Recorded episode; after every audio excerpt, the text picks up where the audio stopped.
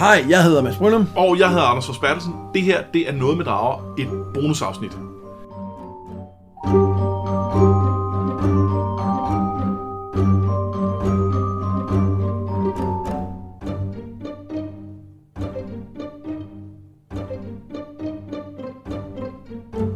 Og i det her bonusafsnit, der skal vi snakke om øh, fantasybøger.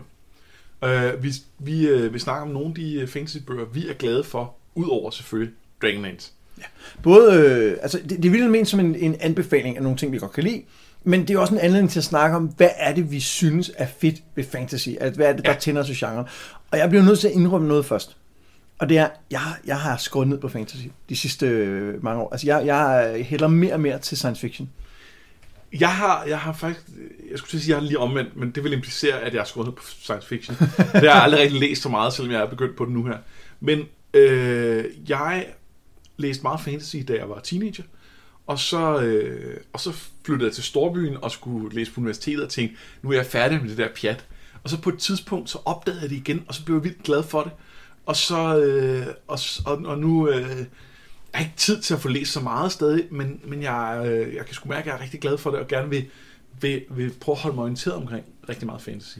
Og jeg er jo vildt glad for at se, fordi jeg har jo en, en datter på 8, som, øh, som læser, som vi læser for, og hun kan godt lide fantasy. Og der er sindssygt meget fantasy derude øh, i, øh, til, til den målgruppe, og det virker som om meget af det er rigtig godt. Ja. Og der er meget af det på dansk. Ja. Øh, og det, og jeg, jeg har lige afsat med, at jeg skal begynde at læse med på nogle af de serier, hun læser, så vi ligesom kan snakke om dem. Og det, det glæder mig faktisk til. Øh, så, men, men det skal ikke handle, nu skal det ikke handle om, om ungdomsbøger, nu skal det handle om, om, om hardcore fantasy. Fordi den første anbefaling, som, øh, som vi gerne vil komme i fælles, det er jo Ringenes Herre. Ja. Vi ved godt, at I næsten alle sammen har læst den. Altså, det, det, det ved vi godt. Men alligevel, så tager vi den lige med. Og det, der er to grunde. Den ene Og er, vi, vi, vi ved også godt, at der er nogen af jer, der ikke har læst den. Ja. Fordi det, det, vi møder jer en gang imellem. De, I er derude. Ja, man forstår det ikke, vel? Altså, det, nej, der er, noget, der er noget dumt i det der med, at du skal læse noget, for du, du skal ikke læse noget, hvis du ikke har lyst til at læse det. Men det, der er med, med Ringenes Herre, det er, vi er, øh, min, min kone er lige gået i gang med at læse dem for, for vores datter igen, og er nået til, til slutningen af, af andet bind. Og det er sindssygt godt. Altså, det, det, det er bare en vildt god historie, og den er så velskrevet. Og ja, jeg ved godt, den er lang, og der, den, har, den har et ry for at være lang, og det er der en grund til. Men, men den er med også arbejdet værd at, at læse. Både fordi den har været så formativ for hele genren. Altså, du kan ikke... Du har, uden Tolkien havde du ikke uh, Dragonlance. Der havde du ikke noget. Der havde du ikke Dungeons Dragons. Der havde du ikke noget af den slags. Men, men den er også værd at læse for sig selv, synes jeg. Ja, og det, den, øh, teksten er rigtig god. Altså, sproget er sindssygt godt. Og det er, nu, nu har vi sidder og banner over digtene i, øh, i øh, de her Dragonlance bøger. Grunden til, at digtene er der, det er fordi, de har set i Ringens Herre, man skal have dem. Problemet er, at de ikke skriver dem, og det kan Tolkien. Ja. Men jeg synes faktisk, at grunden til, at man, øh, hvis nu at man ikke har læst den før, og sidder og tænker, ej, jeg gider ikke, så synes jeg, at det, grunden til, at man måske virkelig lige skal kende over det, det er, at Ringens Herre er jo på mange måder sådan noget high fantasy. Det handler om konger og slægter fra gamle dage, og der er lidt, magi og en stor ond fjende osv. Og, men det er jo virkelig ikke det, der er kernen af historien. For kernen af historien, og det er det jo allerede for Hobbiten, det handler om almindelige mennesker. Altså Hobbiterne, som jo er en kopi af sådan et, et, et gammelt engelsk øh, lavadelssamfund, som bliver kastet ud i noget ualmindeligt og viser, at de er stærkere, end man tror, de er. Og det er kernen i Ringenes Herre, og det fungerer, det fungerer bare upåklageligt. Især med, med Frodo og Sam, der, jo, øh, der drager afsted alene for at, at smide den her ring ned i... Det må jeg gerne spoile, ikke? Ja, det, ja. Det, det, det, det, er, øh, det, det er ligesom anslaget. De tager ud for at smadre en ring. Ja, og, og, og deres forhold, og så især, og det er jo faktisk en, en karakter, der allerede dukker op i Hobbiten, nemlig Gollum, som er ham, der oprindeligt har den her tryllering og har fundet den, er en super spændende karakter, fordi han vandrer på den der tærsken mellem god og ond, og har virkelig mange facetter. Og, og der rammer Tolkien altså en, en karakter, som, som kan være splittet på den ene side og på den anden, meget bedre end mange andre, der prøver det samme senere. Øh, fordi man har oprigtig sympati for Gollum eller Sméagol, men samtidig ved man også godt, at han er ond. Ja. Og det ene udelukker ikke det andet, og det er, er bare super vellavet. Og så er der måske en, en, øh, en sådan bonusanbefaling også, i, i, fordi der er nogle af jer, der er en del af jer, der har, eller næsten alle har nok læst den af, af vores lyttere, men der er nok ret mange af jer, der ikke har læst Silmarillion. Ja, jeg har jo sådan en, når jeg laver nørdestand op, har jeg jo en joke om, at det er, det er den der end, end license agreement i nørddom, ikke? At man siger, man, man siger, man har læst, men det har man ikke. Men det har vi. Og, og, og, og dem af jer, der ikke har læst Silmarillion, det er altså svært at læse. Fordi det er... Øh, øh, det er lidt svært tilgængeligt. Det er lidt noget rod, der er samlet af nogle ting, efter Tolkien døde og sådan noget. Og starten er lidt tung, og alt, der er alle mulige ting at sige. Men så på et tidspunkt, så er der en gut, der hedder Fëanor, der laver de her silmariller. og så er det rock and roll derude. Ja, det er det faktisk. Øh, og, og, og, og det er... Øh, det, det er ret fedt. Og man kan sige, hvor at, at Ringens Herre i sin kernehistorie handler om almindelige mennesker, der, der kan noget, så handler det, det gør Silmarillion ikke. Nej, den handler om helte. ja, helte og guder og myter, og det, Ja. og det er mytestof. Og jeg synes, det er interessant, at den rent sprogligt minder også om myter. Altså, den er, Ja. den er simpelthen bare fortalt på en anden måde, som er mere... Øh, den minder mere om en fortælling, end om en roman. Altså, Ja. der, der er bare sproget er anderledes, og den, den, den, den, den kan virkelig noget, Silmarillion. Ja, det. Ikke kun for at blive klogere på verden. Jeg ved, der er mange, der læser fantasy for verdensbygningen, og, og der er jo masser af hints tilbage til, til Silmarillion. Eller, altså, i virkeligheden- altså, der er hints til en tid før, men han skriver dem jo først senere i Ringenes Herre. Der er masser af hints til noget større. Og jeg, jeg synes, at det leverer varen i, i Silmarillion hele vejen igennem. Så det var, det var vores øh, første anbefaling. Ja, men, men nu... Vi, vi hedder jo noget med drager. Ja. Så derfor må jeg så høre... Er der nogen drager? Ja og nej. Altså, i Hobbiten er der jo dragen Smaug, som er en legendarisk drage, som jo måske i virkeligheden øh, ligger kimen til den her arrogante drage, som er klog, som kan gennemskue folk, og der hvor man får at vide, at drager godt kan de gåder og sådan noget. Bilbo har jo... Øh, eller, øh, nej, det er ikke, han, kan, han går ikke op i gåder, men han kan godt lide det lidt alligevel, det der med at blive rost og sådan noget. Ikke? Så er der i Ringens Herre, der rider de her Nazgul på et tidspunkt på nogen, der ligner drager. Jeg synes, det interessante er, at de her ringånder eller Nazgul er meget mere uhyggelige i Ringens Herre, når de rider på heste, end da de får de der flyvende ting. Altså, det, der er de bare sindssygt uhyggelige, hvor senere er bare sådan, nå jamen, så er det drager. Og i Silmarillion er der også drager, øh, som er... Så lidt drager, Ja. men, men ikke, ikke på Dragon Age niveau. Nej, overhovedet ikke. Det er der ikke noget der. Nej, men, men omvendt så er de jo bare meget mere skræmmende, fordi de kun er med en gang imellem. Altså, og, Måske mere velplaceret drager. Ja, mere velplacerede drager, ja. Der, der er drager i dragers mængde i Tolkien, kan man sige. ja, ja. Altså præcis så mange, som der er brug for. præcis. Øhm, men udover det, nej, så, så scorer den ikke så højt på drageskalaen. Okay. Ja. Nå, men så er jeg kommet med en anbefaling. Og det er også en, som der er en del af jer derude, der har læst. Og det er Harry Potter-bøgerne. Hvem, hvem er det? Jamen, det er den her øh, ja, dreng, ja, som... ja. Øh, øh, nej, I, øh, I, I har selvfølgelig alle sammen hørt om dem, og øh, jeg kunne forestille mig, at nogle af jer, der ikke har læst den, har det sådan lidt, jamen er det ikke også sådan noget ungdomsting? Så kan vi sige, jo, men I hører en Dragonlance podcast, så det burde ikke, øh, det burde ikke afskrække alt for meget. Øh, og og øh, øh, det, det, som gør Harry Potter-bøgerne sindssygt fede, det er, at de, de er opbygget så tight, så man næsten ikke forstår det. Der, bliver, øh, der, er ikke, der er ikke særlig meget i de bøger, der ikke bliver brugt til noget.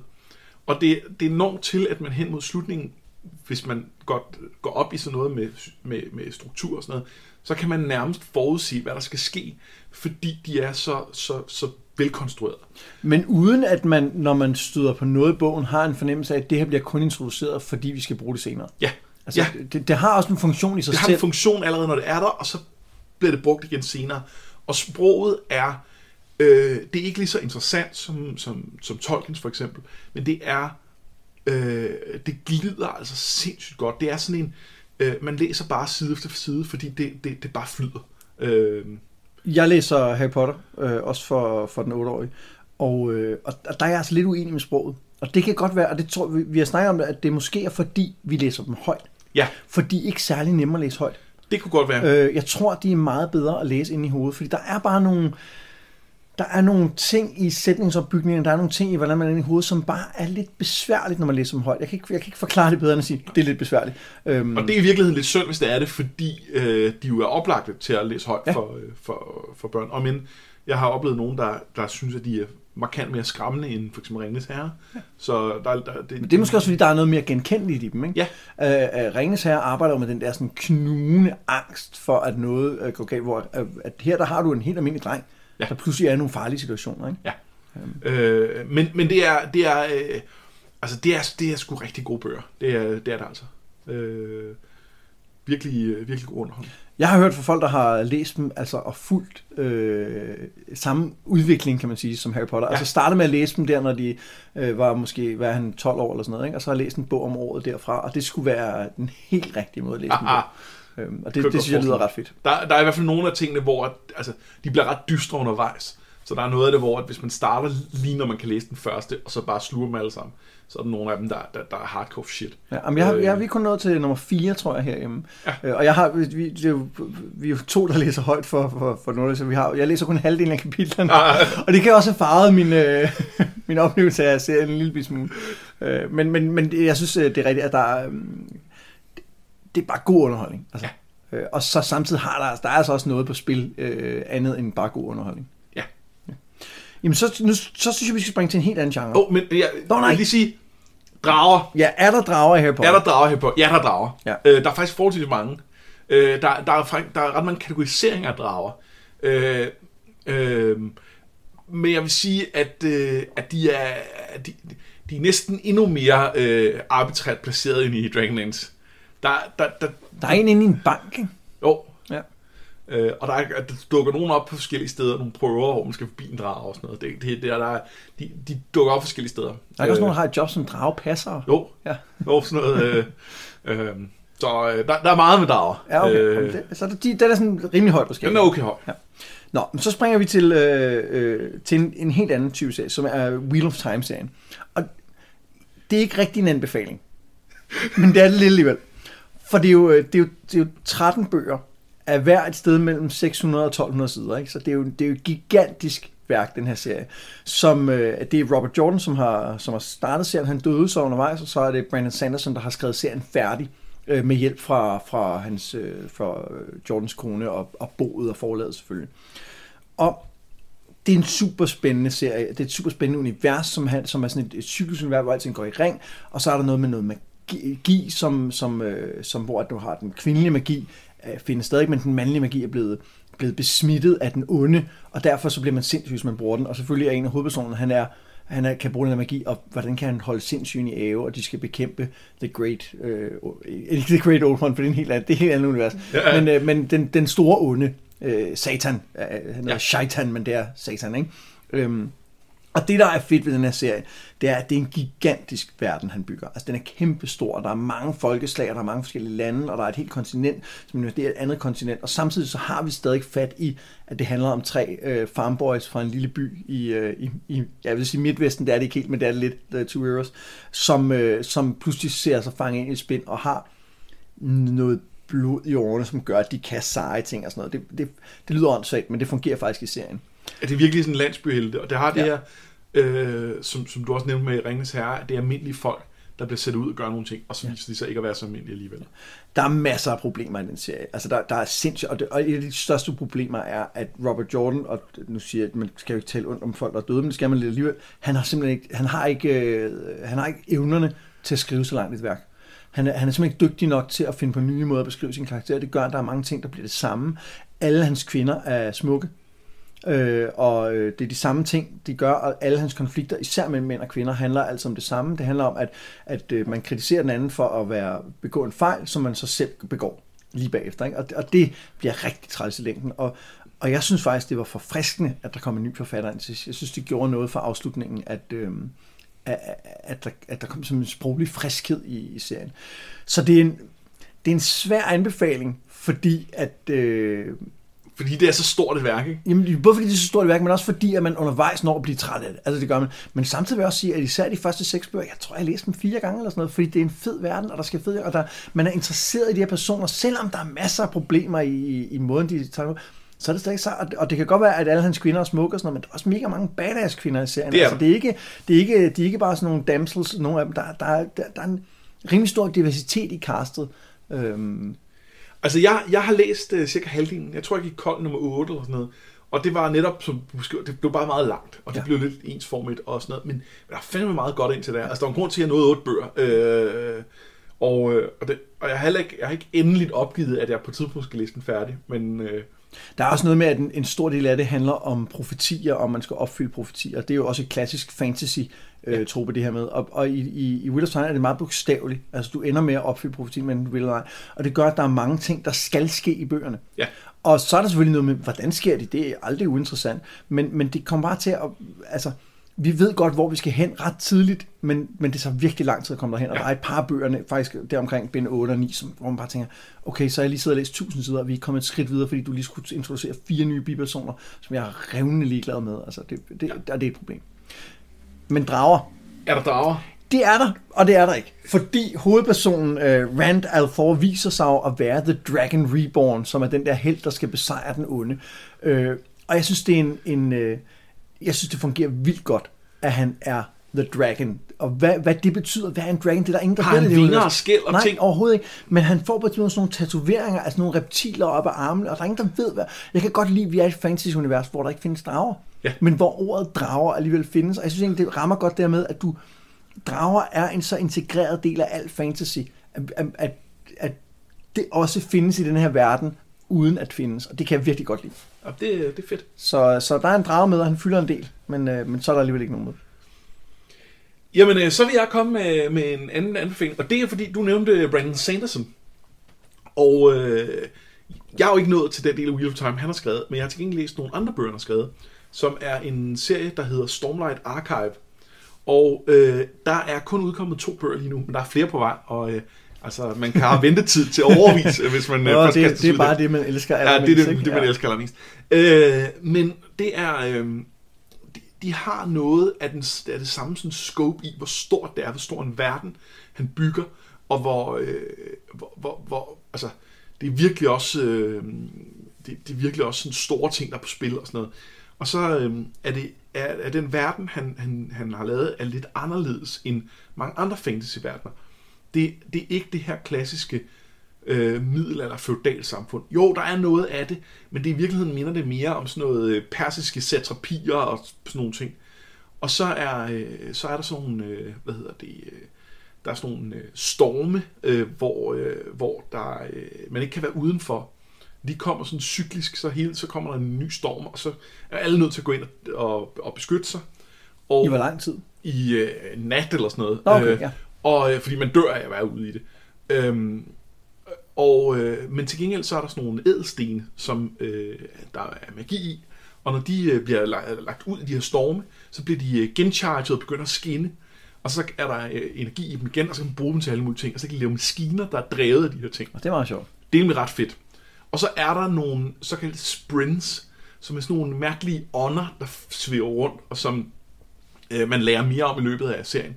Men det er sådan noget med, at når, når der er nogen, der tegner, så dukker der creativity sprints rundt. Så, så, så fluffer der sådan nogle små ting rundt, som, øh, som, som sådan laver, altså er, er ren skaberkraft, der dukker op øh, og sådan noget.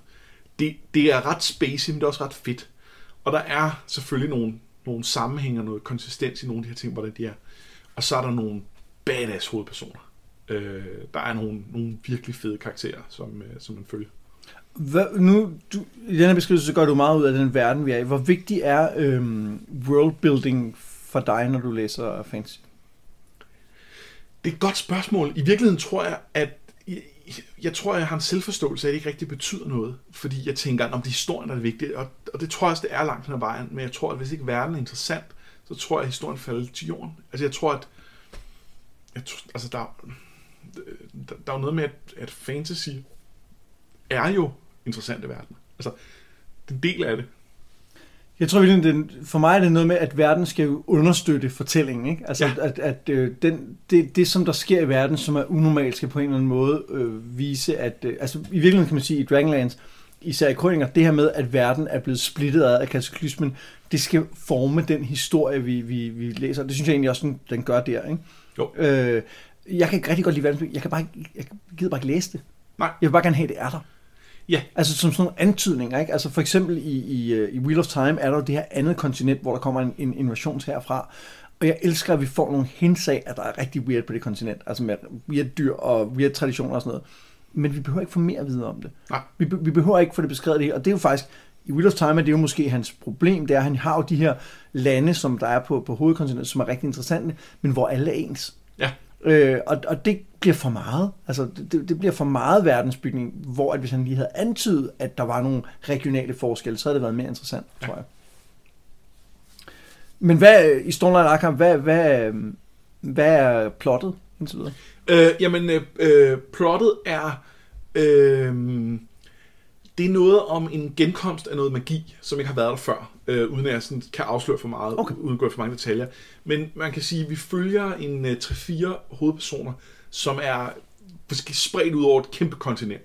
Øh, og hvor det først er i andet bind, at deres skæbner for alvor flettet sammen, øh, hvor vi kan sige, nå, ah, okay, så nu, nu mødes de også, og så kan der begynde at ske nogle ting der. Sådan noget. Så det er, der er virkelig lagt i kakkeloven til en, til, en, til en meget lang historie. Ved man, hvor lang den skal blive på forhånd? Ja, det, det er fem bind, øh, som er den første del, og så er der planlagt en anden del, som er fem bind yderligere. Det er... Øh, Hold da op. Til gengæld er Brandon Sanderson ret produktiv. Ja, det han- han, han han, han, skriver rimelig hurtigt. Ja. Øh, træerne kommer snart. Men altså, Wheel of Time skulle oprindeligt have været en trilogi, ikke? Jo, 13, jo. 13 bøger, Anders. 13. Ham jeg har planlagt 10 til at starte med, så Ej. øh, det bliver jo 40 eller sådan noget. Og han når også at dø, inden han bliver færdig. Ja, og han er en ung mand, og han skriver hurtigt. Så øh, det, det, det, okay, jeg indrømmer, at det er, det er lidt... Det, det, øh, for det første, det er lidt svært at forklare, hvorfor den er fed. Øh, fordi Ej, jeg synes, den der, jeg synes allerede, Det er verden, verden, der har du nogle på. antydninger af det, ikke? Og for det andet, så, så ja, så er det, det, er virkelig, øh, det, det er virkelig meget fremtid i, Ja. ja. i, i det her. Øh, så jeg kan godt se, at det, det måske kan være svært, øh, svært at sælge den. Men ja. Jeg kan til gengæld sige, at der, der jeg har ikke opdaget nogen drager endnu. Men altså, der er mange bøger nu, hvor der kan... Ej, det trækker lidt ned, ikke? Det trækker lidt ned. Det her med øh, en genkomst af magi, det er også et tema i, øh, i nok, nok det bedste fantasy, jeg nogen har læst, nogensinde har læst, som er Farsier øh, trilogien, som jo ikke er kun er en trilogi længere, det, det, den er vokset og er blevet til flere øh, selvstændige, eller mere eller mindre selvstændige trilogier. Men den oprindelige trilogi handler om en, øh, en, en dreng, som er en, en prinsebastard i det her The Six Duchies, som er sådan et, et man får fornemmelsen af, at det er sådan lidt afsides kongerige, hvor at øh, han bliver, han bliver, øh, han bliver afleveret til, til stalmesteren øh, på, på slottet og bliver opdraget af ham, og så bliver han så samtidig trænet som den kongelige legemorder, som den konge sender ud for at løse problemer ude i sin, hos sin undersåtter, altså hvis der er nogen, der øh, har gjort noget, man ikke kan straffes, eller hvis der er en eller anden øh, baron, som ikke øh, vil indordne sig, så kan, så kan legemorder måske gå et eller med det, og det er, ikke- det er ikke kun at dræbe folk, men det er det også øh, tit.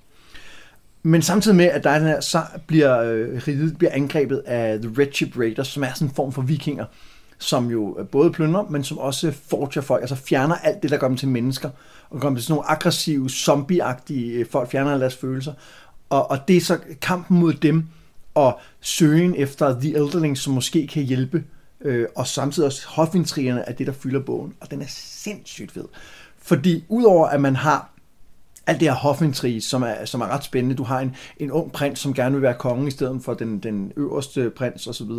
Øh, og han er jo en, en prinsebastard, og det er jo også et problem. Så har du også øh, de to magier, som slås. Du har The Skill, som er den, den kongelige magi, hvor man kan påvirke folks tanker, og øh, som, som kongefamilien bruger mod, øh, mod de her Richard, men som er, som er, man er faldet af på den med den magi, det går ikke så godt men. Og så har man så The Wit, som er dyremagi, hvor man kan lave bånd mellem dyr og mennesker, altså nærmest sådan en, en, en vareagtig, men uden at kunne transformere sig. Og, det har, og, og vores hovedperson person Fitz har selvfølgelig begge de her magier i sig. Øh, og, og noget af det, der nok er allerbedst ved den, det er en, det er en jeg-fortælling. Det er også sådan lidt, lidt øh, jeg ved ikke, om det er atypisk, men, men det, det er i hvert fald ikke, det, jeg synes ikke, man ser det så meget Anna Fancy. Det er, man er inde i hovedet på, på ham af Fitz hele tiden, og han er en vidunderligt øh, fejlslagen karakter. Altså han, han og, og man, man ser det, jeg, jeg, jeg tror ikke, jeg lagde mærke til det første gang, jeg læste bøgerne, men anden gang, tredje gang, fjerde gang, så begynder man at se flere og flere tegn på, at han er en kæmpe stor idiot. Altså, som, som begår så mange fejl også. Han er også, han er også, en, en, han er også en god person, han er også en held og så videre, men han er også en kæmpe idiot. Øh, og, og det fungerer altså rigtig godt at have sådan en, en karakter, som bare øh, begår fejl. Det lyder vildt fedt. Det er sindssygt fedt, og, der, og den, er, den, er, den er rørende, og den har en fantastisk slutning, hvor at, at, som, er, som er helt uventet i forhold til fantasy. Og så har hun så, øh, Robin Hobb, skrevet nogle, nogle andre serier, som foregår i andre dele af det univers. Først en trilogi, der foregår i nogle af de sydlige riger, som, som, hvor der faktisk er drager med.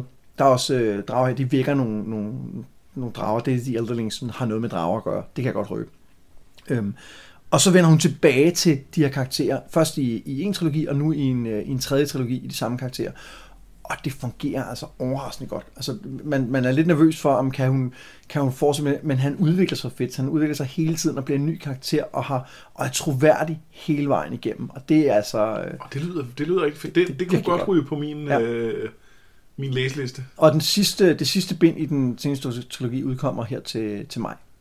Så på den måde er det også en færdig serie. Ja, og Øh, det, øh, ja. det er der et par andre ting her på listen, der ikke er. Ja, det er det. er. Men det er, det, det, altså Farsier-trilogien har min allervarmeste anbefaling. Det er, det er, det er sublim fantasy, synes jeg. Og, og meget anderledes end sådan noget typisk high fantasy. Øh, min øh, næste anbefaling er en, som er med et vist forbehold. Og det handler om, at det er 15 år siden, jeg har læst den. Så jeg kan ikke huske 100% øh, detaljerne i den. Det er den ene ting. Og den anden ting er, det var lige før jeg for alvor begyndte at forholde mig kritisk til ting. Så jeg er lidt bekymret for, om det stadig holder. Om jeg, hvis jeg læste dem i dag, vil jeg, så, vil jeg så sidde og tænke, ah, det er ikke så fedt. Men jeg husker dem bare som vildt fede. Så nu, øh, nu ryger det ind. Jeg, jeg, vil, jeg vil sige, hvis jeg lige må afbryde ind, at, Mm. øhm, at det er jo lidt sådan, at jeg har det med Dragonlance. Ja, Og det har jo vist sig faktisk at være okay. Det har vist sig okay, og jeg var trods alt ældre her, da jeg læste ja. Dem, så jeg, jeg tænker, det ikke kan være helt galt. Men det er en serie, der hedder The Deed of Paxenarion, øh, skrevet af en, der hedder Elizabeth Moon, og øh, det følger øh, den, her, øh, den her pige, som er øh, datter af en øh, forhyrte, og som serien starter med, at hun, øh, hun, øh, hendes far forsøger at gifte hende med en eller anden, som hun ikke vil giftes med, så hun stikker af og bliver legesoldat. Og øh, undervejs i den her serie, der udvikler hun øh, no, nogle, øh, nogle kræfter, og bliver i virkeligheden det, som vi i, i Dungeons and Dragons termer vil kalde en pal... Øh, tus halsen. En paladin, øh, der kan alle mulige øh, vilde ting. Øh, og øh, som så øh, som så prøver at, at, at gøre en forskel i, i, en, i en ret grum verden. Og hende, der har skrevet den, er, øh, har øh, arbejdet i... Øh, jeg kan ikke huske, om det er den amerikanske hær eller det marinekorpset. Hun har ikke været sådan kampsoldat, men hun har været øh, analytiker eller sådan noget, så hun øh, har været inde omkring, og, og, og, og der er nogle af beskrivelserne af krig og slag, som er sindssygt fede i det. Altså det er virkelig, det er virkelig gritty, når, når først øh, det går løs der. Øh, og det er ret fedt, og det, det er... Øh, øh, der er meget fokus på at lære at slås, og det er svært. Og hvorfor har du så ikke læst den igen? Det lyder jo, det lyder den lyder ret fed. Det er fordi, jeg havde glemt lidt, den øh, fandtes, indtil vi snakkede om at lave det her afsnit, og så tænkte jeg, hvad, hvad har jeg egentlig læst back in the day, som var fedt? Og så tænkte jeg, vent lidt, dem der. Og det er, det, det er også, det en af grundene er, at jeg ikke har dem stående på reolen. Det, det var nogen, jeg lånte af øh, nogle gutter, jeg spillede øh, Blood Bowl med, øh, i en periode, som jeg så mistede kontakten med. Øhm, og øh, øhm, ja, det, det skal jeg tjekke ud igen på et tidspunkt. Og jeg kan jo lige sige, at øh, i øh, shownoterne, der skriver vi selvfølgelig øh, alle forfatternavne og Ja, titlerne. ja, selvfølgelig så, hvis man sidder og lytter og tænker, hvad var det nu lige hun hed, han hed, så kan man øh, slå det op der. Og, og jeg har så, nu var jeg jo så inde og kigge på, på, øh, på hjemmesiden, øh, eller for, på Wikipedia-siden for, for det her. Og udover der er den serie, der hedder Deed Pax Paxnarian, så er der en anden serie efterfølgende, som jeg faktisk er usikker på, om jeg har læst, som er, hvor vi følger øh, den her held gennem nogle flere ting.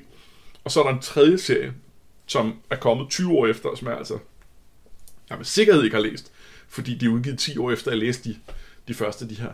Øh, så, øh, så der er også mere at gå i gang med efterfølgende. Øh, så øh, ja, jeg, jeg, jeg er også meget spændt på, kan vide, kan vide, om der er nogen af vores lyttere, der har læst dem? Fordi så må I meget gerne, øh, må I meget gerne inde i Facebook-gruppen lige sige, om I synes, de er fede, eller om, øh, altså er det værd at genbesøge? Fordi jeg, jeg er jo lidt i tvivl. Øhm, Øh, jeg, kan, jeg tror ikke, der er nogen, der er med. ja, det er selvfølgelig... Det, Jeg kan ikke huske det. Jeg, jeg, jeg, jeg, jeg husker ikke. Jeg, jeg, synes, jeg synes, jeg havde indtrykket af en verden, hvor den drage ville være lidt for voldsom indeni. Men øh, det er simpelthen for længe siden. findes der ret mange fantasybøger, som ikke er en del af en serie? Nej, det gør der ikke. Der er ikke så meget one, one shots, vel? Nej. Det, hvis man har, hvis man, men det er måske også det der med verdensbygning. Hvis du først begynder at bygge den her verden, så kan du lige så godt skrive bind til, ikke? Ja, Fordi du skal nå at, Og så skal der også være plads til de der utrolig lange beskrivelser af heste. Ja. Det er... Det heste er en vigtig del af ja, fantasy. det, fylder utrolig meget. Altså, og jeg vil sige, øh, i, i Farsier, som jeg roste meget før, der fylder det også virkelig meget. Der giver det lidt mening, fordi han trods alt vokser op i en stald, og han har den der dyremagi, så det giver lidt mening, men, men, men altså, jeg gider Men- ikke høre om de heste. Bliver han så til en varehest?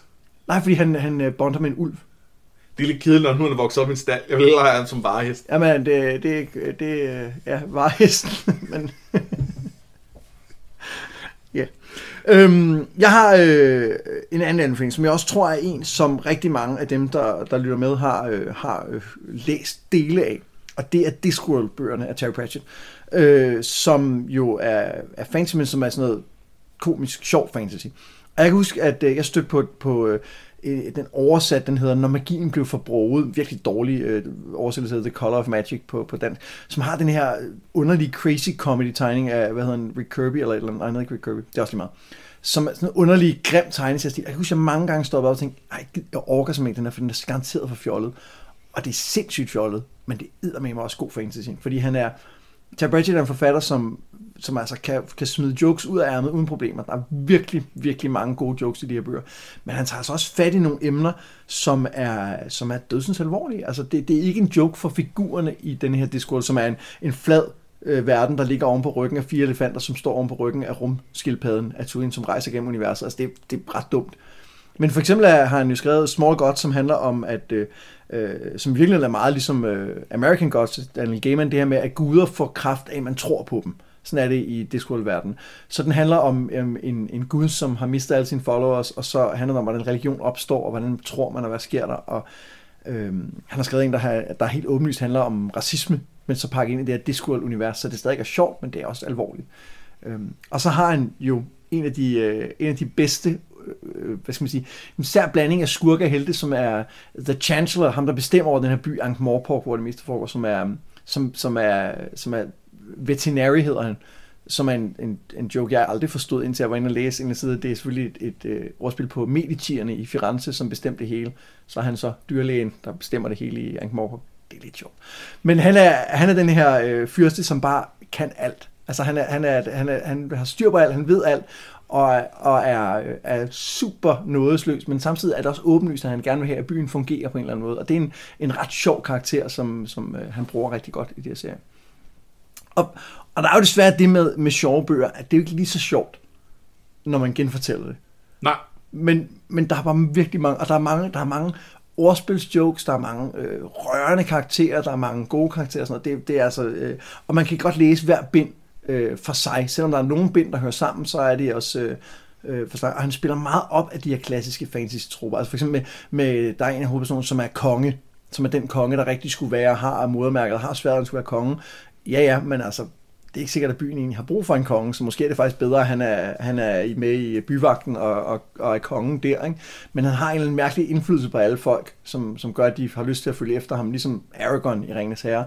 De bliver bare brugt til noget andet. Han er jo ikke kæreste med en varulv det giver nogle udfordringer et par dage om måneden, hvor at, øh, hun er en ulv. Jamen, jeg kan godt høre, at det ikke lyder sjovt, når man forklarer det, men det er virkelig det. Det fungerer godt, fordi han, fordi at han i kernen har en kærlighed til sine personer, som skinner igennem. Han har nogle interessante personer, som vil noget af de her historier. Øh, og det handler ikke kun om crazy comedy og, og mærkelig, mærkelig magi. Det lyder, jeg synes faktisk, det lyder meget sjovt. Jeg, og jeg er normalt ikke til sjove ting, men, øh, men jeg, du, du er næsten solgt mig på. Og så er han bare god til at tage, han, der er forskellige dele af universet. Han har skrevet en masse bøger, der handler om heksene oppe i bjergene, som, som jo virkelig øh, som er en helt anden type historie, end den, der handler om byvagten inde i byen, som igen er nogle helt andre historier, end, end for eksempel Small Gods, som handler om, om, som foregår længe før de andre, handler om, hvordan guden Oen bliver til den store gud osv. Så det er, det, det er de skulle, de skulle ret sjovt at læse. Altså, og der, der er vildt mange af dem, så man kan bare gå i gang.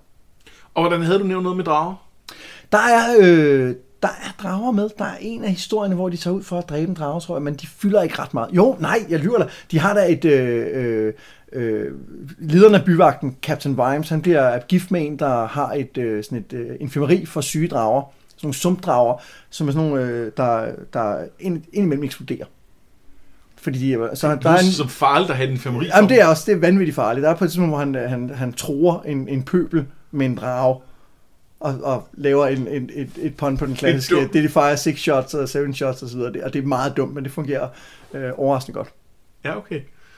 Så der, så, så noget drage? Der er, der er faktisk øh, mere drage, man lige uden skulle tro. Ja, okay. Ja.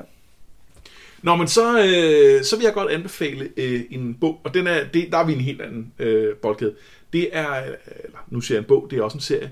Og, øh, Selvfølgelig en det er selvfølgelig en er serie. Øh, og det er, øh, det er en serie i tre dele, øh, hvor de to er udgivet, og den tredje skulle være lige på trapperne. Øh, den hedder Kingkiller Chronicles, og det er, øh, synes jeg, noget af det fedeste fantasy, jeg nogensinde har læst. Det, er, øh, det handler om den her, øh, den her øh, mand, dreng er han til at starte med, som øh, lærer magi. Og øh, han går faktisk på troldmandsskole for at lære det. Og, og øh, så tænker man, jamen, det lyder meget som Harry Potter. Ja. Det er det på nogen måder, men det er det bare overhovedet ikke alligevel. Og det handler dels om, at den her magi er meget, meget anderledes. Øh, der er ligesom to slags. Den ene er sådan en meget systematisk, som nærmest er sådan, altså en øh, sådan fysiktime i magi, hvor at, øh, om, så skal man overføre energi for at kunne lave noget, og der er afhængig af, hvor, hvor godt et, et, et, en, en forbindelse, hvor god en forbindelse man har, så man overfører mere eller mindre og sådan noget. Øh, jeg er sikker på, at termodynamikken ikke holder, men den holder nok til, at en som mig, der ikke rigtig ved noget om det, kan tænke, at den holder. Jamen, vi vedtager jo, at det er sådan, magi fungerer. Det er sådan, det virker, men, men, men der, er- der er en regler for det, og det kan man, det, det, det giver mening. Og så er der en anden slags magi, som er, at man siger nogens navn, og så har man magt over dem. Og det er ren sådan trylle trylle, altså det, det bryder fuldstændig den anden slags. Og man kan sige, at der er rigtig mange, der kan den her første sådan, øh, almindelige slags, som er svær og hård, og, og du, du kan ikke udrette særlig meget med den. Og der er nærmest ikke nogen, der kan det her navnemagi, fordi det er en tabt form. Øh, og der følger så den her hovedperson. For, foregår den i vores verden, eller hvad? Nej, den foregår i, i en fantasy-verden. Okay. Og det, øh, det, som, øh, det, som er interessant ved den, er, at vi der er en rammefortælling, hvor vi, øh, hvor vi øh, ser den her øh, hovedperson, øh, hvor han er blevet øh, kovært et eller andet sted, og han er ret nedbrudt. Og øh, så vil nogen have ham til at fortælle om øh, sin, øh, sit liv, øh, fordi det har været ekstraordinært. Og så sidder han så, så resten af historien er, at vi dykker ind og ud af den her rammefortælling, og går tilbage og oplever, hvordan han så, øh, hvordan han kommer på den her troldmandsskole, hvad der sker der, og nogle andre steder, han er, osv., osv., osv. Og det, der er fantastisk i den, er den måde, han fortæller det på. Fordi ham her, øh, fyren, han er ret selvoptaget. Han er ret glad for sig selv. Han, han, øh, øh, og det skinner igennem i hans fortælling. Og det er sjovt. Og det er meget tydeligt, at han er han gør nogle ting federe i sin fortælling, end de nok er foregået i virkeligheden. Samtidig er han, det er ikke fordi, han ikke kan se nogle fejl i sig selv også, og han siger, åh, jeg har ødelagt det hele, og verden er i øvrigt af helvede til, det virker lidt som om, det er hans skyld, men det finder jeg nok mere ud af i tredje bog. Øh, og øhm, øh, det er altså, det er ned til sådan nogle ting med, at for eksempel øh, er alle kvinderne i hans historie er ret nuancerede. Øh, det, er, det, det, det er virkelig fornuftige portrætter, bortset fra hans love interest, som er fuldstændig pandekageflad. Altså, øh, og det er, jo, det er jo tydeligt forfatteren, der har gjort, at han har et blindt punkt for hende, at, Ja. ja. at, at, at, at hende kan han ikke beskrive på anden måde, end at hun bare er den her øh, papskive, af, af, at hun er, fordi hun er objektet for, for hans kærlighed, øh, hvilket er ret elegant. Og øh, når han øh, der, der er nogle gange, når det virker godt imellem de to, og det gør det generelt ikke, fordi hey, det, det, det skal jo gå galt på en eller anden måde, men så, øh, så i hans genfortælling af, hvordan det foregår, så taler de to karakterer i jambisk pentameter. Øh, og når man så tænker over, hvad vil det sige? Jo, det vil sige, at den her person, mens han sidder på sin krog og er nedbrudt og fortæller om, hvordan hans liv har været, så når han genfortæller, og vi ved det upræcist, det han genfortæller, når Ja. han genfortæller, hvordan de har talt sammen, så sørger han lige for at sætte det på vers, for at understrege, hvor fedt det var Ej, det er sjovt. det er insane. Øh, og det er, øh, det, det, det er muligt, man skal være sådan lidt sprognørdet, for at man synes, det er, øh, det, det, øh, det er det fedeste nogensinde. Det er jeg. Så, øh, så Jamen, der, der, er- der er jeg også solgt på lige på og, den og der. så er der en masse andre fede verdensopbygningsting. Så, øh, Men det minder faktisk om, at fordi det her med at have en fortæller, der, der får, det er også det, der sker i, i Farsi, at der er det også øh, fedt, der sidder og skriver sin historie ned. Mm. Øh, og, det for, og det former også hans måde at se på. Altså for eksempel, han er meget mere hård ved sig selv, end, øh, end, end man, han måske behøver at være. Altså, Ja. han, er, han har, laver alle de her fejl, har alle de her fejl, men han er måske også ekstra hård ved sig selv, fordi han også er, er et sted i sit liv, hvor det ikke er Ja. helt optimalt. Ikke? Men i The King Killer Chronicles, hvor er vi så på drageskalaen? Det er et godt spørgsmål. Øh, der vil jeg ikke spoile for meget, men jeg kan sige så meget, at der er noget med, der hedder en Dracus. Og præcis hvad en Dracus er, det må man altså læse bøgerne for at finde ud af. Men det er nok noget med drager. Det kunne godt være noget med drager. Okay. Øhm, jeg kommer lige til at tænke på en, øh, en anden serie, fordi du sagde navnemagi. Øh, og så kommer jeg til at tænke på den helt klassiske øh, Jordhavet-serie, Ursula ja. Le Guin. Har du læst dem?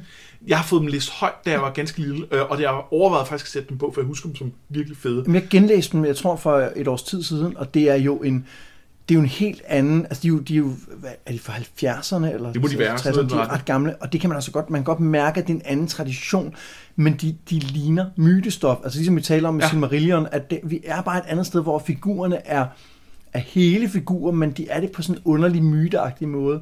Øh, og det handler jo, det er jo det her jordhav, hvor at man kan magi, hvis man kan ting sande navne.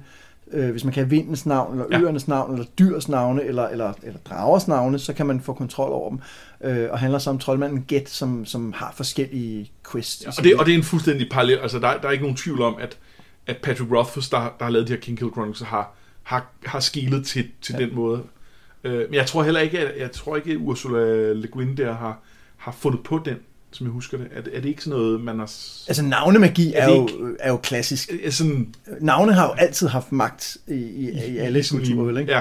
Øh, det er mere det der med at gøre det så eksplicit. Ja. Altså, hvis du kan tings navne, så kan du dem. Jo, ja, og det, og, det er, og det er det samme greb her. I, i, i Hobbiten er det ja. jo også vigtigt, at man ikke røber sit navn over for dragen. Smart, oh, ja, det fordi at det, det giver ham magt over at vide, hvor ja. man er fra og sådan noget. Ikke? Øh, men, men jeg synes, de her jordhadebøger, er, er, hvis, man, hvis man kan huske, man har læst dem og tænkt, de var sgu meget gode, så, så synes jeg klart, man skal kigge på dem igen, for de kan altså virkelig noget. Over de her, jeg tror det er fire bind, så, som ikke er så langt, der fortæller de mange forskellige historier om, om den her troldmand, både i starten af hans liv og i slutningen af hans liv, men der er hele tiden en, en han bliver altid jagtet den her skygge, som han er kommet til at fremmane en gang, og det fylder rigtig meget i hans liv, den her jagt på skyggen, ja. øh, eller, eller blive jagtet af skyggen. Det, øh. men det synes jeg også virker bekendt. Ja, det, men det fun- fungerer rigtig godt. Ja, det må være 25 år siden, eller sådan noget, jeg har fået den læst mere måske endda. Så. Vi har jo en, øh, en fælles anbefaling. Ja. ja. Skal vi tage den nu? Ja, lad os tage det nu. Og det er selvfølgelig øh, A Song of Ice and Fire, øh, eller, eller, eller Game of Thrones bøgerne øh, af øh, George R. R. Martin. Jeg, jeg ved ikke, om tror du, han, tror du, han hedder noget med. R. eller er det bare for at ligesom uh, Tolkien? Det, det tror jeg, har slået op på et tidspunkt, men jeg kan ikke huske, hvad det var. øh, Øhm, som, dem må vi jo også formode, at rigtig mange, der hører en podcast om Dragonlands, udmærket godt kender. Ja, i, om ikke har læst, så i hvert fald har set noget, noget af tv-serien. Ja. Øh, og i hvert fald ved eksisterer, har nogen idé om, at det, det, det er noget med, noget med noget. Og vi kan ikke anbefale at se serien. Nej. Fordi du hader den. Ja. Øh... jeg kan godt lide den, så, så vi kan ikke fælles anbefale Nej, det kan vi ikke. Øh, der er masser af gode ting i serien. Øh, der er også nogle issues, og, og, og noget af det, der i hvert fald er nu, den er, den er ikke, øh, den har ikke de samme nuancer, som der er i bøgerne. Og, og det, det er klart. Er, er klart, det, det kan den ikke have. Øh, og lad os ikke snakke for meget om den, fordi det bliver bare en ja, ja. ekskurs fra det, der, der vi egentlig vil snakke om. Det er nogle rigtig fede bøger. Øh, det, det, det, de er bygget op ved, at man følger øh, en 5-10 karakterer, øh, og ser verden gennem deres perspektiv. Ja, hver kapitel er i ja, en ja. karakters point of view. Ja. Og på den måde minder det jo lidt om Dragonlance, bortset fra at det er meget mere konsistent. Ja. Og det bliver udnyttet meget klarere til at fortælle en historie ved, at verden er farvet af dem, der ser den i meget høj grad. Og, og altså, jeg, jeg ved ikke, om der er de store sproglige forskelle fra kapitel til kapitel, men der er klart forskel i, hvad man har fokus på, og, ja. hvor, øh, og hvad ja. man lægger mærke til. Og beskrivelsen af, altså de her karakterer møder jo af til hinanden, så, så der øh, får man jo også beskrevet en karakter, både fra sit eget point of view og fra andres point of view. Ja, og det, det stemmer altså ikke altid overens. Nej, det, det gør det ikke. Og det er på en meget mere interessant måde end for eksempel Robert Jordan hvor at, der stemmer det heller ikke overens, men der bliver det sådan nogle små ting med, at de ser fejl i hinanden. Ja. Øh, og hvor at her er det på, på, på, på nogle lidt større ting, øh, som, som er rigtig fedt. Og, og noget af det, som Ice and Fire jo er blevet ros for, kan, det er jo hele den her politiske intrige, at, ja. at den fylder rigtig meget, at, og er meget troværdig. Men for mig er det jo ikke det, der gør det kun. Altså jo, jeg synes, det er mega fedt. Men for mig, det som den serie kan, er, at den har nogle sindssygt interessante karakterer. Og de har fejl, og de har øh, nuancer, og de er, øh, de, de, mange af dem balancerer på, på den der æg mellem, er de gode, er de onde, er de noget midt imellem, og så videre. Og der er ikke nogen, der er bare er på en måde. Nej. Hvor der er i Wheel of Time for eksempel, der er nogle karakterer, der bare er på en måde, fordi det, er, det skal de få plottet, ikke? Hvor det, der er altså virkelig, virkelig spændvidige karakterer Der, i der er nogle Fire. enkelte, der er så, så mørke, at de nærmest kun er onde i, øh, i Song of Fire, men de er der for at være backdrop til de virkelige skurke. som Ja, og dem, de har jo ikke rigtig- point of view. Altså, Nej, de er ikke øh, point of view. øh, Det er ikke nogen, vi følger. Men de er der bare for, at vi bliver mindet om, at nogle af dem, som vi egentlig synes er nogle røvhuller, så kigger vi over, og så siger vi, jo jo, han er jo ikke, han er jo ikke skingernes psykopat. Ja. Altså han, øh, og, det, og det, det virker rigtig, rigtig godt. Og så er det, så er det en helt sindssygt stor verden. Og det, og det er ikke bare en stor verden som sådan, det er også en meget levende verden. Man har, jeg har i hvert fald følelsen af hele tiden, at, at der foregår ting rundt omkring. Altså det, det, godt nok er hovedpersonerne vigtige, de driver nogle ting, det, der er nogle grund til, at de er valgt som hovedpersoner, øh, og, og, og de, de gør noget, men verden er ikke statisk omkring dem. Verden udvikler sig hele tiden, for alle andre karakterer har også mål øh, og, og, og fejl og, og ting, de vil og gøre og alt muligt. Og det, det skaber følelsen af den her verden, som, som, er, altså, som, som er mere dynamisk, end jeg ja. har oplevet noget andet. meget dynamisk. Og det, det sker jo tit, at, der, at tingene ændrer sig for en hovedperson på grund af noget, der er sket et andet sted, som vi ikke Ja. nødvendigvis får at vide. Øh, og, og det er jo interessant, at en af dem, der er hovedpersonen i tv-serien, altså Rob Stark, jo ikke er hovedperson i, øh, i bøgerne. Nej. Altså han har ikke noget point of view kapitel. Og det vil sige, at der kan ske nogle ting for Rob Stark, som vi faktisk kun får fortalt på anden hånd i bøgerne. Ja. Og det fungerer sindssygt godt.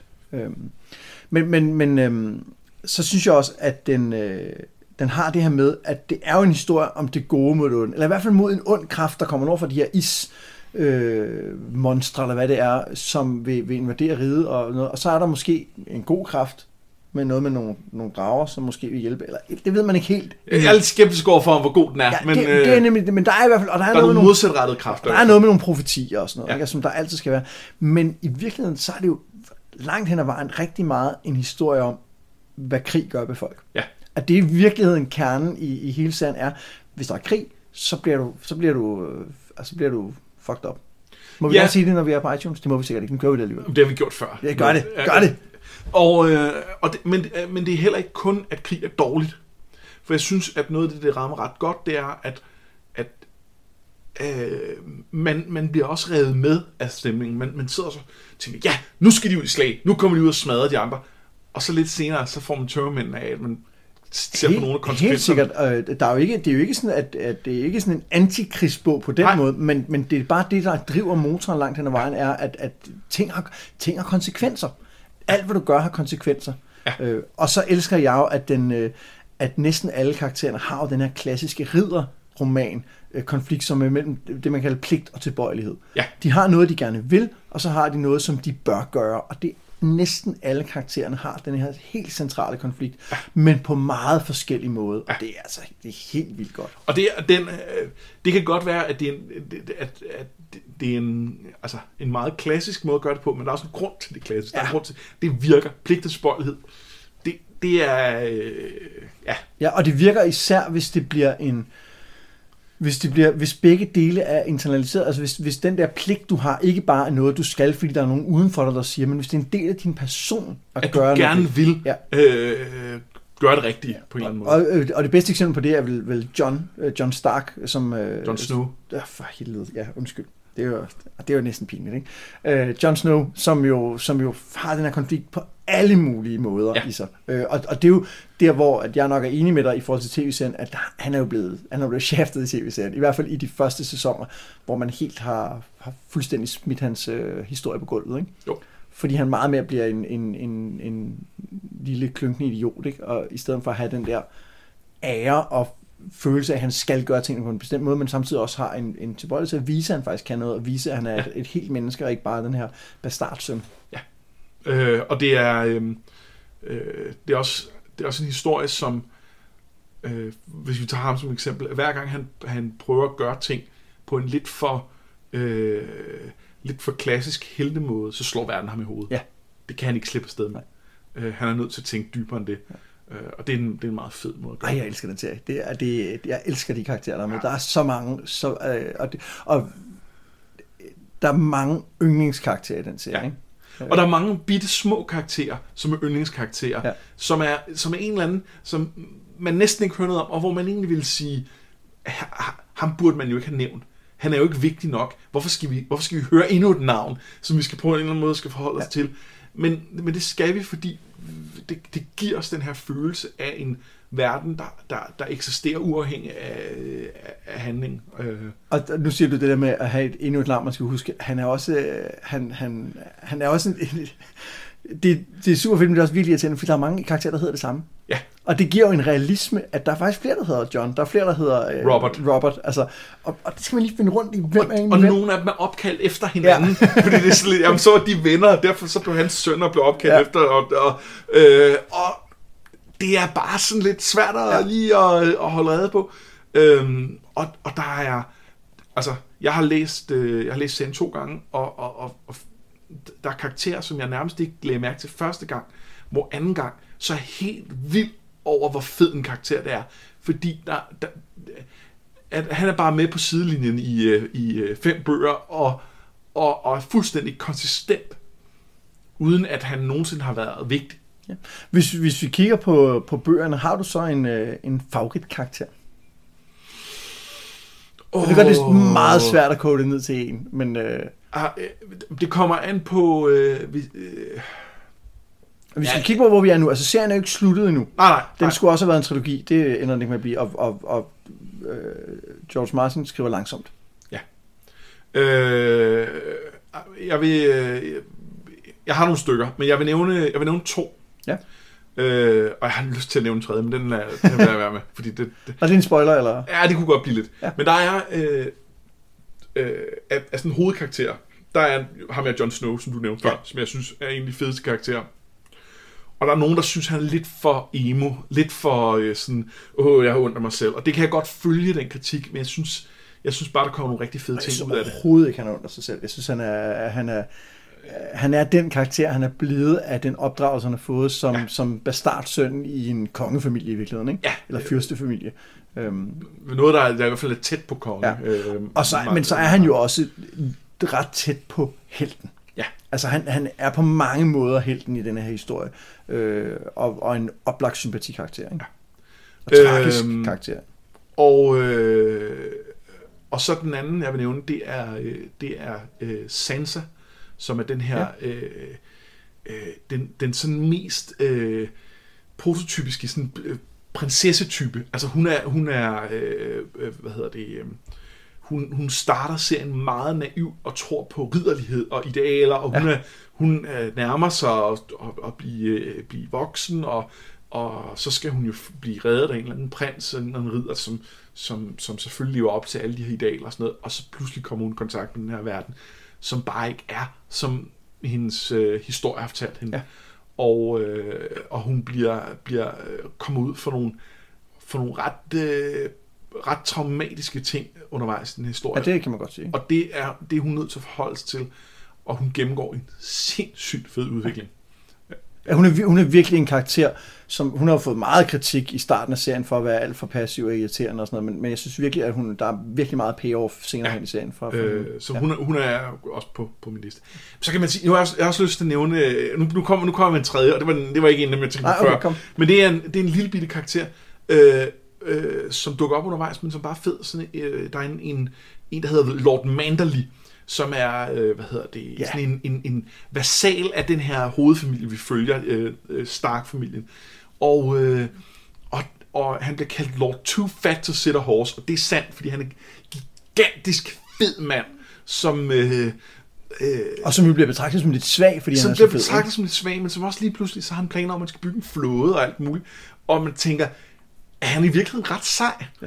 Øh, og uden at sige for meget, så ja, det er han. Han er mega sej. Han er ret sej. Han er Og han, og han kommer aldrig til at fylde meget, Nej. men, men, han, men, men, men det er bare sådan en, der gør serien levende, ja. og at han øh, tre bøger efter han er blevet introduceret, så finder vi pludselig ud af, hvorfor han blev introduceret for tre bøger siden. Det, det, er, det er sgu godt. Ja. Jeg, jeg, jeg er jo meget enig, især med, med, med John. Jeg synes jo, øhm, jeg er meget glad for Brienne. Ja. Øh, det, er kvinderidderen, som jo er, hun er en kvinde, som kæmpestor, grim kvinde, der gerne vil være ridder, og er meget optaget af de her ridderlige idealer, og netop også bliver konfronteret med, at sådan er verden sgu nok ikke. Øh, og, øh, og hun har øh, en, øh, et forhold, ikke forstået på den måde forhold, men hun har et forhold til Jamie Stark, som, nej undskyld, Jamie Lannister, jeg ved ikke, hvorfor jeg vil sætte Stark efter. Ja. Jamie Lannister, er som, jo er, familie, som det- jo i hvert fald, som i hvert fald i starten af historien meget er en skurk. Øh, Og, og deres samspil er, er Virkelig virkelig, er virkelig godt. Ja, det er rigtig godt. Øh, og jeg kan virkelig godt lide hende, fordi hun, hun er også tragisk jo, ikke? Altså, ja. øh, og, og så øh, har jeg jo en, en ja, der, der er nogle ting i hele det der, som, som, som rammer mig, altså lige præcis i, i deres sådan, story arc, eller man kan sige. Så hende er jeg meget glad for, og så er jeg rigtig glad for øh, øh, The Onion Knight, Ja. som er denne her øh, smugler, som er blevet slået til ridder, fordi han hjalp øh, øh, en, en broren til kongen under øh, tidligere krig, og som er meget jævn mand, ikke? som fungerer sindssygt godt, som også netop har denne her grundlæggende, grundlæggende er han en, ord, en ordentlig menneske, ikke? Øh, og skal ligesom navigere i den her verden, som bestemt ikke er ordentligt. Og det er, øh, det, altså, øh, da han bliver slået til ridder, så udover at han bliver slået til ridder for at smule løg ind til, til ham her, øh, lorden, øh, så får han også skåret øh, sin yderste fingerled af, som straf for hans smugler. Ja, Øh, ja for, for, det, han, samme- nej, for det han har gjort tidligere. Ja, ikke? for det han har gjort tidligere, er den selv samme øh, ja. mand, som, som, som også er på, på min shortlist af yndlingskarakterer. Øh, og det siger også noget om verden på en eller anden måde, at, at altså, øh, at, at man kan godt på samme tid straffe ja. folk og belønne dem. Ja, og, og, Det, og det har den- formet uh, The Onion Knight ret Helt meget. vildt meget. Og jeg, øh, jeg var helt glad, da han blev til en point of view karakter på et tidspunkt. Jeg var sådan helt, yes, nu skal vi... Ja. det var sådan, det, fordi det ændrer sig undervejs, hvem der er, hvem der er point Ja, of der view kommer nogle flere bøgerne, til især. Altså, der er også, øh, han er jo berygtet for at slå karakter ihjel, George R. R. Martin. Det gør han altså ikke Det så gør meget. han ikke så meget, men, men, men øh, der ryger måske en eller to i svingen Og der er, der er, øh, han gør det på en måde, hvor man tænker, nej, det kan man jo ikke, det der. Altså, Det er ikke okay. Nej, det er rigtigt. Øh, men, men i virkeligheden gør det ikke så meget. Men, men, men, men der ryger selvfølgelig nogen, og så kommer der nogen til. Øh, fordi, og det er i virkeligheden, det, øh, det er måske også en af seriens svagheder, det er, at den er så ambitiøs, at han på et tidspunkt, så for at kunne blive ved med at fortælle den, så er han nødt til at åbne en ny, Ja. et, et nyt point of view et sted, for at få et kig på, hvad der foregår der. Og pludselig så har vi så mange point of views, og det gør, at der er mange karakterer, vi skal være investeret i, og det gør, at det tager lang tid at skrive. Det gør, at det tager lang, altså, at det fylder meget, fordi vi skal forbi rigtig mange personer, mm. før vi føler, at vi har fortalt historien. Og det er jo også øh, det, der sker i Wheel of Time. Det er også derfor, Ja. den har vokset så langt. Forskellen er, at jeg synes, øh, Martin han er en markant bedre forfatter end Robert ja. Jordan. Altså, og sprogligt kan han bedre. Han, han kører ikke i de samme trumrum. Han har bedre styr på sit grundlæggende plot. Øh, måske fordi han, altså han har selv beskrevet det som, at han er en gartner, ikke? der ligesom lader plottet vokse frem, mens han skriver. Hvor at Robert Jordan jo har sagt, han, den slutning, der er i bogen, den har han skrevet nærmest fra starten. Ja. Og det kan man godt mærke, når man når til slutningen, at den var sådan lidt, er, er det der, du, skulle vi virkelig den der, kunne vi ikke have, er det der, vi skal ende, ikke? Altså, øh, det, det, er en fin slutning på historien, men, men den er ikke, hvor der har en fornemmelse af, at, at Martin skriver sig hen mod en slutning, der bliver bedre, fordi han arbejder sig hen mod den, Ja. og den vokser op Han gennem har, hans han har ikke sikkert nogen idéer om, hvordan det skal slutte, Ja. men, men øh, der, det, det kan ændre sig mange gange ja. øh, undervejs. Der mangler stadig to bøger, og der er nogen, der spekulerer i, at det godt kunne ende med at blive tre bøger, fordi at ja. den har det med at vokse, den her serie også. Så, øh, så, Og han er ikke nogen ung mand. Og han er ikke nogen ung mand, og han skriver ikke hurtigt. Øh, også han har en eller anden vanvittig idé, men han kun kan skrive på sin gamle DOS-computer, så når han rejser rundt på conventions og sådan noget, så skriver han ikke, fordi så har han ikke lige en laptop med at skrive Nej. på. Altså, han er, han er en kæmpe idiot. Ja, men han er også øh, meget, meget dygtig. Ja, det er det. Øh, drager? Er der drager med? Ah, det kan man godt sige der. er. Det kan godt sige. Dragerne spiller en, en, en ret væsentlig rolle i bogen. Ikke? Altså, der er, der er et hus, der har et, øh, en drage som våbenskjold, som. Ja. spiller en ikke uvæsentlig rolle. Øh, øh, Ej, det, er jo heller ikke, det, er jo ikke en, det er jo ikke en spoiler at sige, at der også er rigtige drager. Der kommer rigtig drager Ja, det gør der. Men hvordan de kommer, det, det, det, det, siger vi vi ikke sige. Men der kommer rigtig drager. Det var vores øh, fantasy-anbefalinger. Vi er tilbage i næste uge med et almindeligt afsnit af Noget med Drager, hvor vi kigger videre på øh, legenderne fra Dragonlance. Vi skal læse det, den sidste bog af andet bind, og det kan kun blive bedre end, end, end det, den bog, vi læste i sidste uge. Det håber jeg i hvert fald. Ja.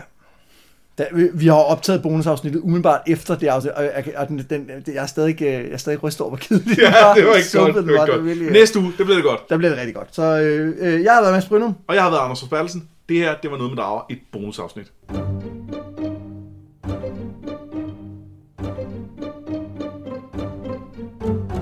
Vi lyttes. Jeg har været Mads Brynum. Og jeg hedder Anders Fors... og jeg hedder Anders Fors Bertelsen. Det her, det er noget med drager. Du kan ikke bare sidde og grine. Vi har planlagt alt det der afsnit på nær, hvordan vi skal slutte. Skal vi, skal vi lige optage en ordentlig slutning, så kan du lige se, hvordan... Øh... Ja, lad os lige gøre det.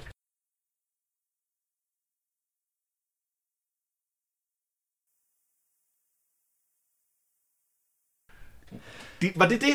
Øh, jamen, jeg, jeg, jeg har lyst til lige at smide en, øh, en bonusanbefaling, Ja. hvis jeg må. Og det er Brøden Løvehjert. Oh ja. Fordi øh, den, den læser vi jo for, vi har læst den for, for den 8-årige på gang, og også for den, øh, den 4-årige. Og, øh, og det, er jo, det er jo klassisk fantasy med det her med nogen, der kommer fra vores verden til en anden verden. Det kan man også fra Narnia-bøgerne og for, for, for flere andre bøger. Og det er jo det er jo fantasy. Det handler om den her Rosendalen og Kirsebærdalen. Det bliver aldrig større end det. Og så er der den her øh, Tinkel, som er ond og som vil invadere osv. Øh, og der er jo også dragen Katla med.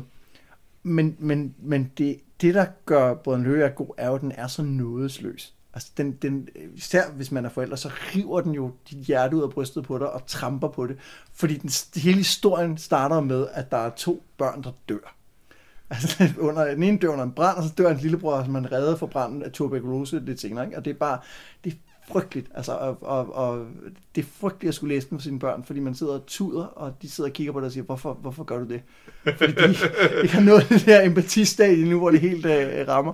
Og, og slutningen er, er, er, er om muligt endnu værre, og det er helt fantastisk. Og, det er, og hvis man har børn, så skal man læse den for dem på et eller andet tidspunkt. Og hvis man ikke har børn, så skal man måske bare overveje selv at læse den, for det er virkelig, virkelig godt. Ja. Så hvis man lige har lyst til at, at sådan blive sådan, øh, slået følelsesmæssige stykker, så, så kan det være et godt øh, bud. Jamen, øh, den... Øh, den øh, jeg, jeg, jeg kan kun svagt huske den fra, jeg, fra barn, og jeg har ikke helt turet at gå tilbage til den. Nej, men det, den, men det, Jeg er bange, det, jeg er bange for at frede dem og Ja, hjertet ja, tarmen ja, men, det, men, men, men det er jo ikke, det er jo fantasy til børn, men, men Astrid Lindgren skriver også Ja.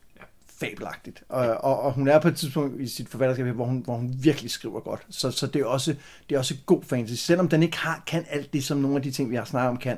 Altså det her, øh, Kirsebærdalen og, og, og Rosendalen er jo, er jo ikke rigtige steder. Det er jo bare i, det er jo i riddertiden, det foregår. Ikke? Ja. Øh, men det er okay, fordi man kan også diskutere, om det er et rigtigt sted. Det er jo et sted, de kommer til, efter de dør. Men findes det så rigtigt, der gør det ikke, og så videre. Og så, så det gør ikke noget i de her historier.